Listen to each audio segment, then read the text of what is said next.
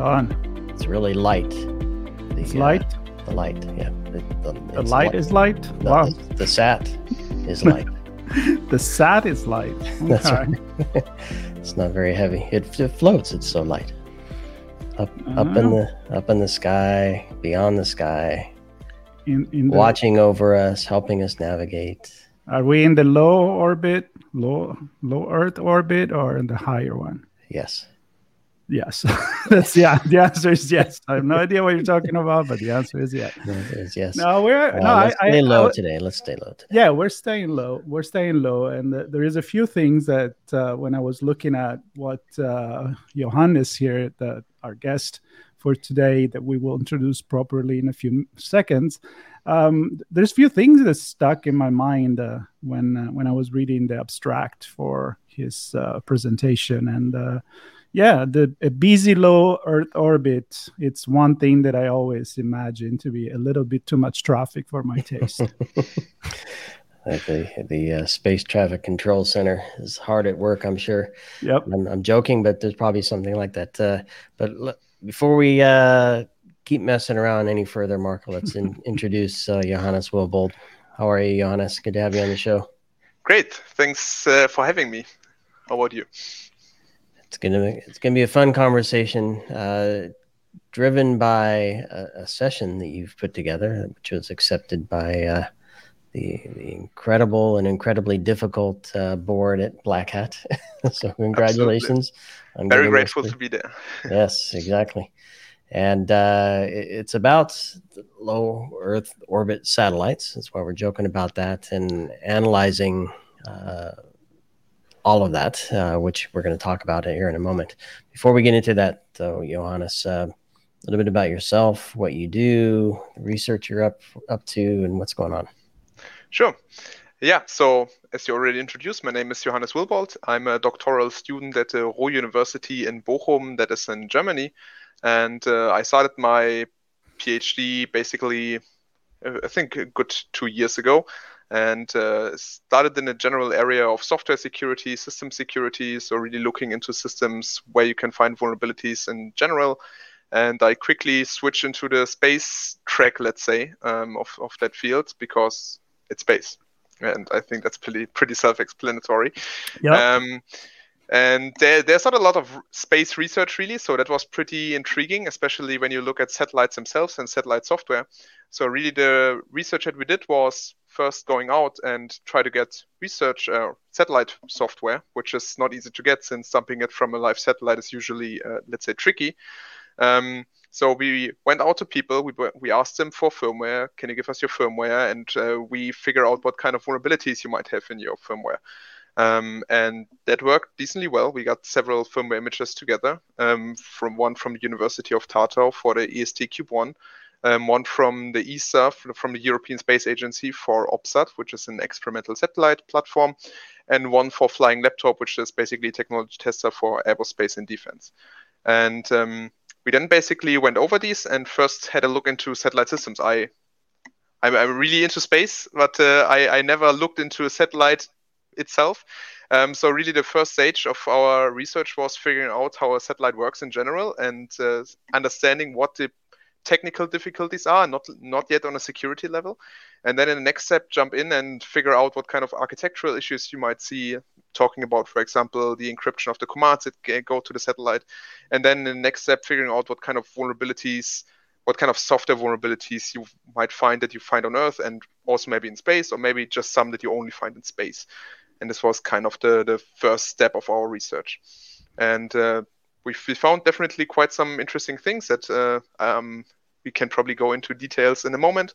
And yeah, so we, several issues there. We can, and I know that we had few conversations. Sean had a little bit more than me in terms of security of satellites, but you know, like I mentioned before we started, we're a good friend with the Aerospace Village at DEF CON, so we're actually going to talk to them later today, and uh, it's a big topic. So before you guys start to to to to dig into the technicality of uh, of the security, there is one concept that I would like to kind of ask you to explain for the people that are not too much into this, which is security by obscurity, which is kind of a cool name for a website.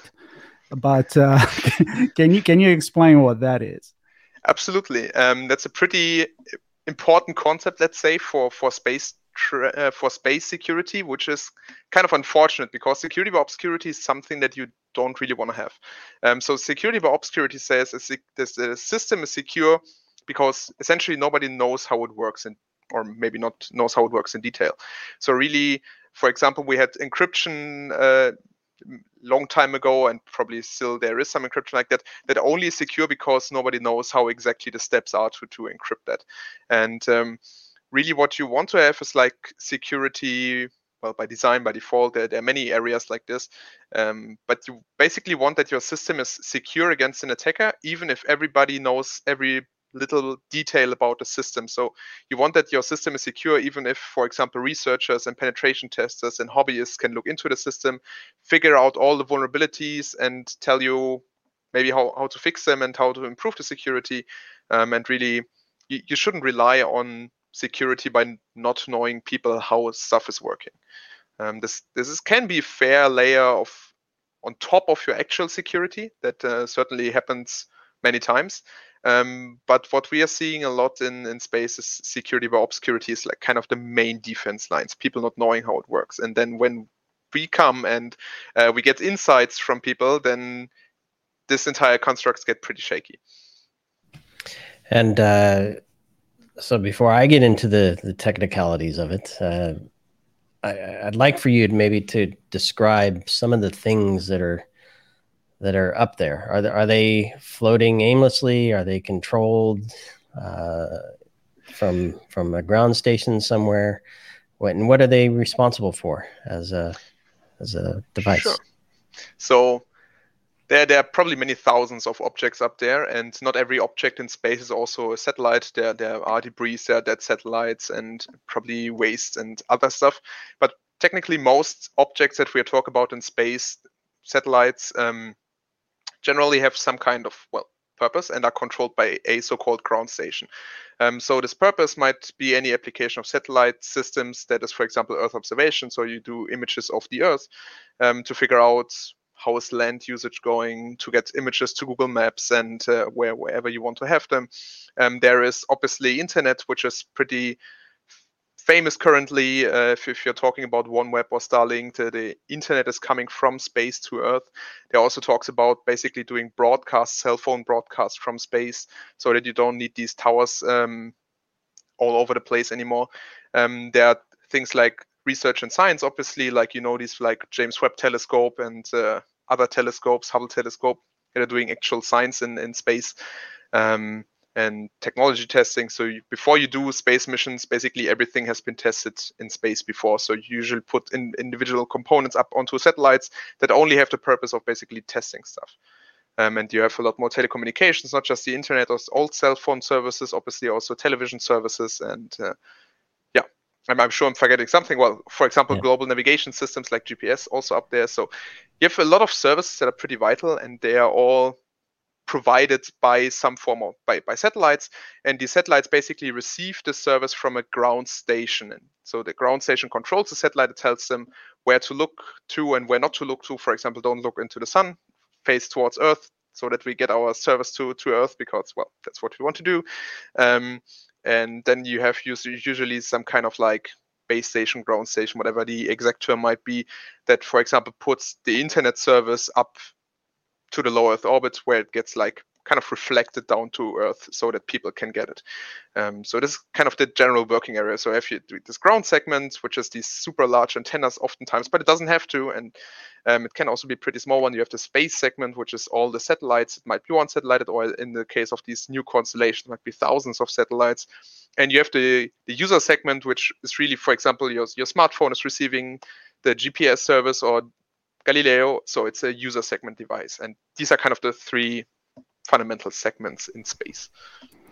So uh, I'm quoting from the me, abstract. Me. I'm quoting Sean. I want pizza now. That's right. No, not, not that quote. Another one says um, many satellites are missing basic command and control traffic protection, allowing anyone, air quotes or asterisk, with a strong enough radio to control the satellites. That's scary and fun at the same time. So explain explain that. You, you were kind of going there with that when you were explaining, you know, you can control a specific area, you don't need the big dish. Um, exactly. I mean, what kind of radio are we talking about here to get to a satellite? So generally, when, when I'm talking about satellites, I'm usually talking about low Earth orbit satellites. I'm, I'm not sure this also applies to like medium Earth orbit satellites or geostationary. So generally talking about low Earth orbit satellites. So when people are thinking about what you need to like reach these satellites, they pr- probably have like in, in front of them these gigantic dishes that you might be able to rent at like Amazon Web Services or that upcast television service. But the reality is you don't need that much. Um, you can buy a full new antenna that can talk on UHF, so ultra high frequency or very high frequency to low Earth orbit satellites, and you can get it for you basically for ten thousand dollars. Now this is obviously not super cheap, but it's let's say in the range of motivated hobbyists and certainly in the, in the range for motivated groups. And not not much for Doctor Evil, I think. exactly. So people assume kind of like you, you, need to be like a nation state attack IO. You need all this like millions of equipment to reach your satellites. It's it's not the case. Like you you can spend ten thousand now and you get yourself the ground station and that uh, you can talk to satellites um, with. And um, really, most satellites are talking or getting their commands and sending their their feedback on these like lower frequencies like ultra high frequency, very high frequency, um, or even S band, and that is enough really. So let's go back to one of the things that Marco talked about the security through obscurity. Um, it's, it's, not a it's not a favorite uh, model uh, limited to only aerospace. Uh, we see it in industrial control systems and and even IoT devices at home.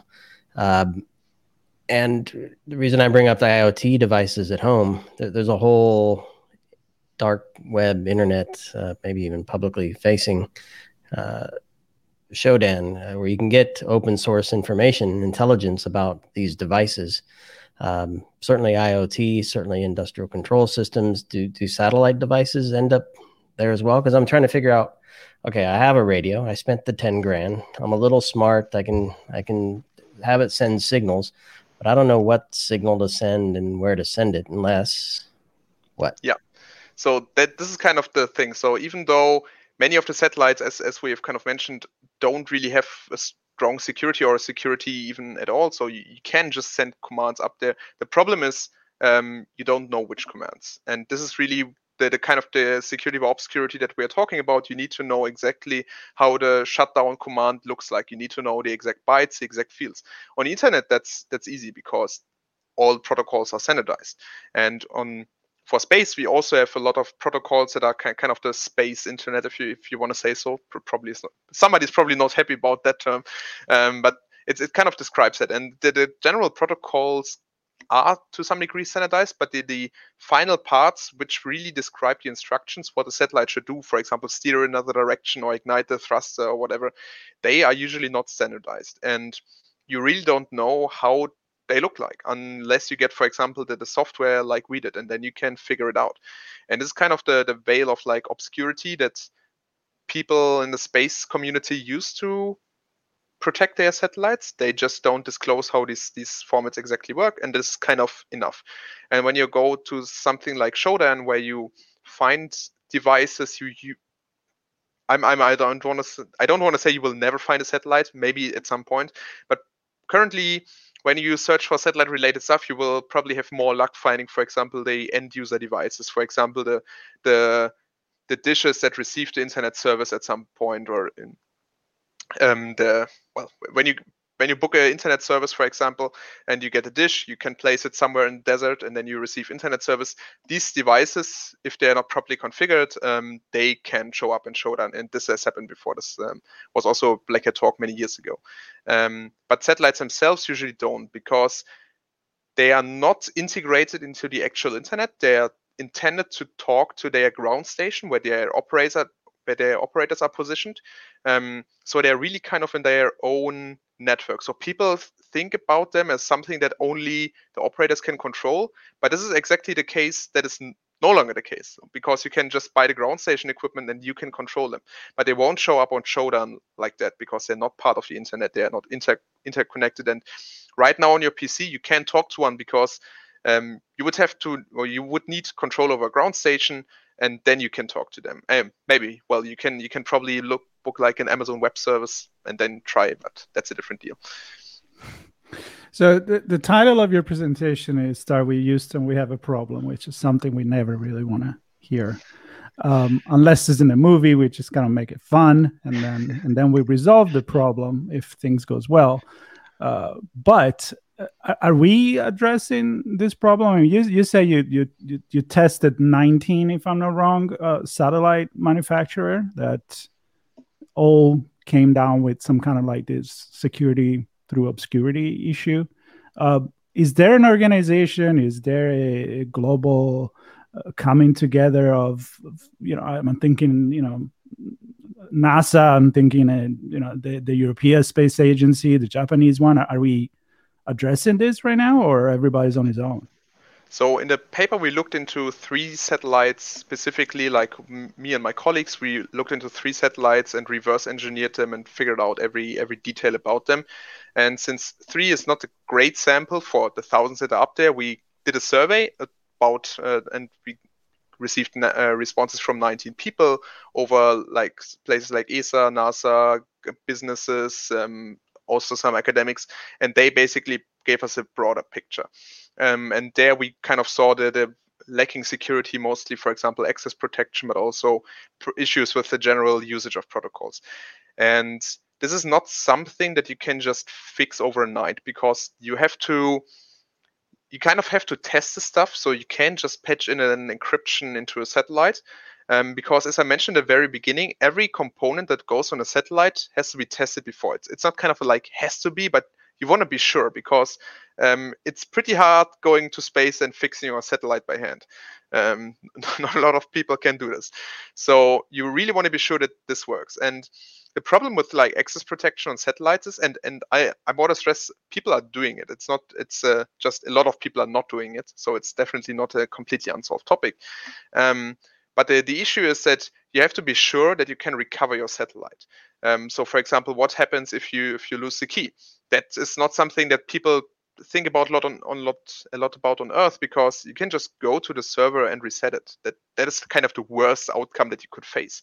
On on space, your satellite might be gone, and this is kind of a if, if the satellite was like two million dollars, then that's a pretty terrible outcome. Um, so putting stuff in space and like testing it, like command encryption authentication, is hard because you have so many more factors to think about. Um, and that's why it's not happening a lot. And when you think about how we can change this, there definitely pushes to change this. So we, for example, know that uh, ESA, or when we talked to ESA about this, they were very open about it. They gave us a software because they were very interested in this topic, um, and we were in talks a lot with them to figure out what what they can do to improve security, and they were very eager to do it.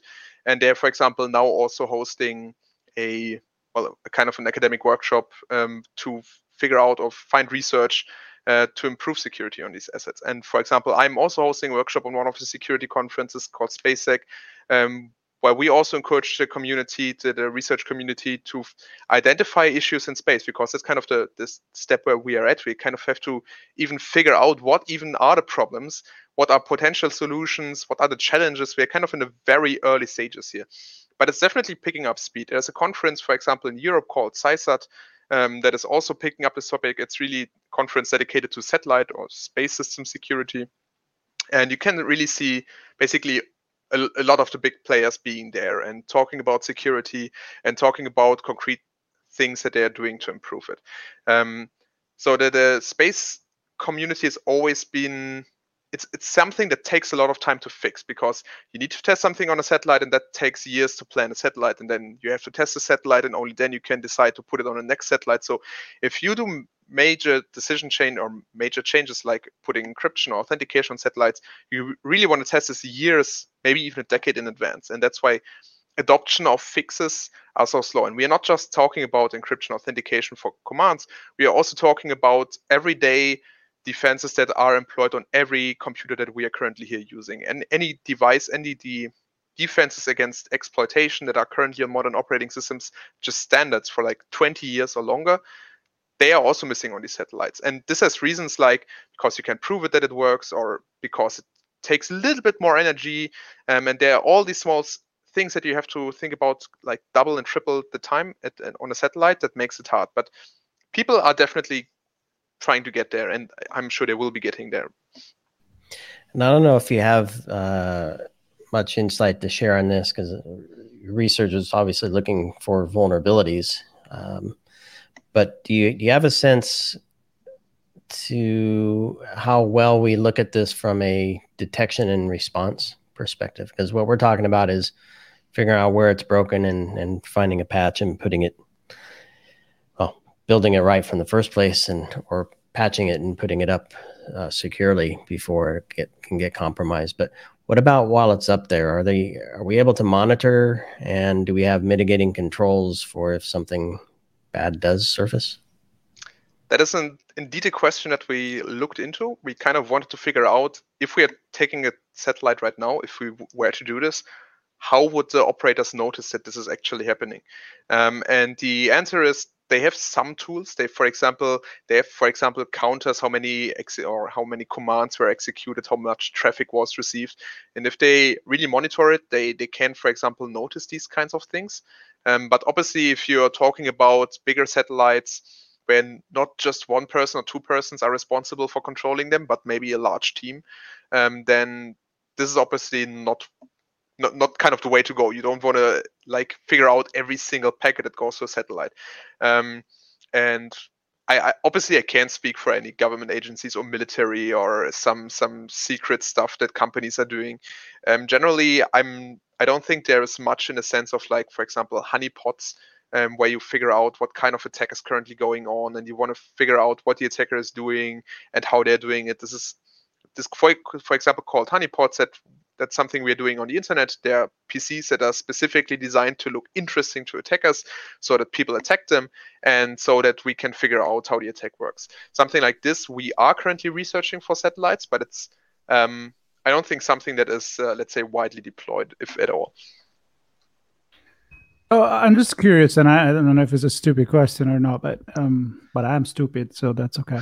Uh, the we, you focus on the low Earth orbits, and so does it what it makes harder the one that a higher um, Earth orbit is the fact that are ha- harder to reach, or they're actually conceptualized uh, different. Like, are they actually safer? I mean, I know it's not your thing, but I'm I think it's a pretty uh, wide um, question that maybe you know the answer. So we looked into low Earth orbit because the satellites are a lot smaller, they're a lot more, and that's why it's easier to find somebody that shares this software with. Um, when you go below or uh, sorry above low Earth orbits, then you have to deal from a like satellite engineering perspective with a lot more difficulties. Like you will have a lot more radiation and um, probably a lot of stuff that I'm not qualified to talk about. Mm. Um, but generally the satellites get a lot bigger. And with bigger satellites you generally have a lot more money. And this comes from the fact that a small satellite might just weigh one kilogram. They're actually pretty small like 10 by 10 by 10 centimeters. Um, mm. that is 1.3 kilograms for that's kind of a standardized format. But these gigantic satellites that weigh multiple tons um, they obviously have a lot bigger budget. And what we have seen in the in, in our survey is that when you have a lot more budget people are able to consider security a lot more. Yet we still haven't seen any of the like we've we've kind of seen the like let's say baseline defense like encrypting and authenticating in telecommands but anything beyond that we haven't seen on any satellite and we haven't seen that anybody answered about any of these defenses on our survey um, so i would assume that they will have these like default protections that you should have so that not just anybody with a ground station can take uh, control of, of these like big low earth orbit satellites um, but apart from that like the default defense is like if for for people knowing more insights about security like aslr or stack cookies it's something that i would expect not to find there either but i I haven't looked into this. Uh, I, I don't know that. Yeah, I didn't want to put you in the in a spot. I was just thinking, like, if I'm a listener right now, I probably would like to ask that question. So I did. Thank you. no, it's a good question. It's uh, they these teams have a lot more money, and obviously, usually they are put up up there by big corporations that uh, have a significant interest. If they lose one of these satellites, it might just be a pretty big issue for their business in general. So they they go there with different considerations, um, and this I hope results in uh, according security measures. But I don't know. as long as as long as I can still find uh, the best pizza in New York through my navigation uh, enabled app, I'm uh, I'm doing all right. So. Um, now, all, all, joking aside, I mean, super important topic, obviously, and uh, I'm, grateful to see that you're doing this research with some of your uh, your peers and, and colleagues. And uh, for the obviously, we didn't give anything away, right? We're just talking about in general. You you have all the goods to share during your talk uh, at Black Hat on Thursday the 10th at 1:30 uh, exactly. Pacific, obviously. so 40 minutes of goodness from Johannes there. Uh, all all the all the deets from uh, from the research you did, and yeah, I'm excited to hear more about that. Um, and hopefully people get a chance to talk to you afterwards as well. Uh, I'm absolutely to, to build sure this community up. Yep. Absolutely. So you will definitely be able to talk to me after the talk. Just come to me, um, and I'm happy to discuss any any space issue, space issues, space security issues, really anything. And uh, I hope you all like to talk if you get a chance to hear it. Perfect. Very cool. Yep.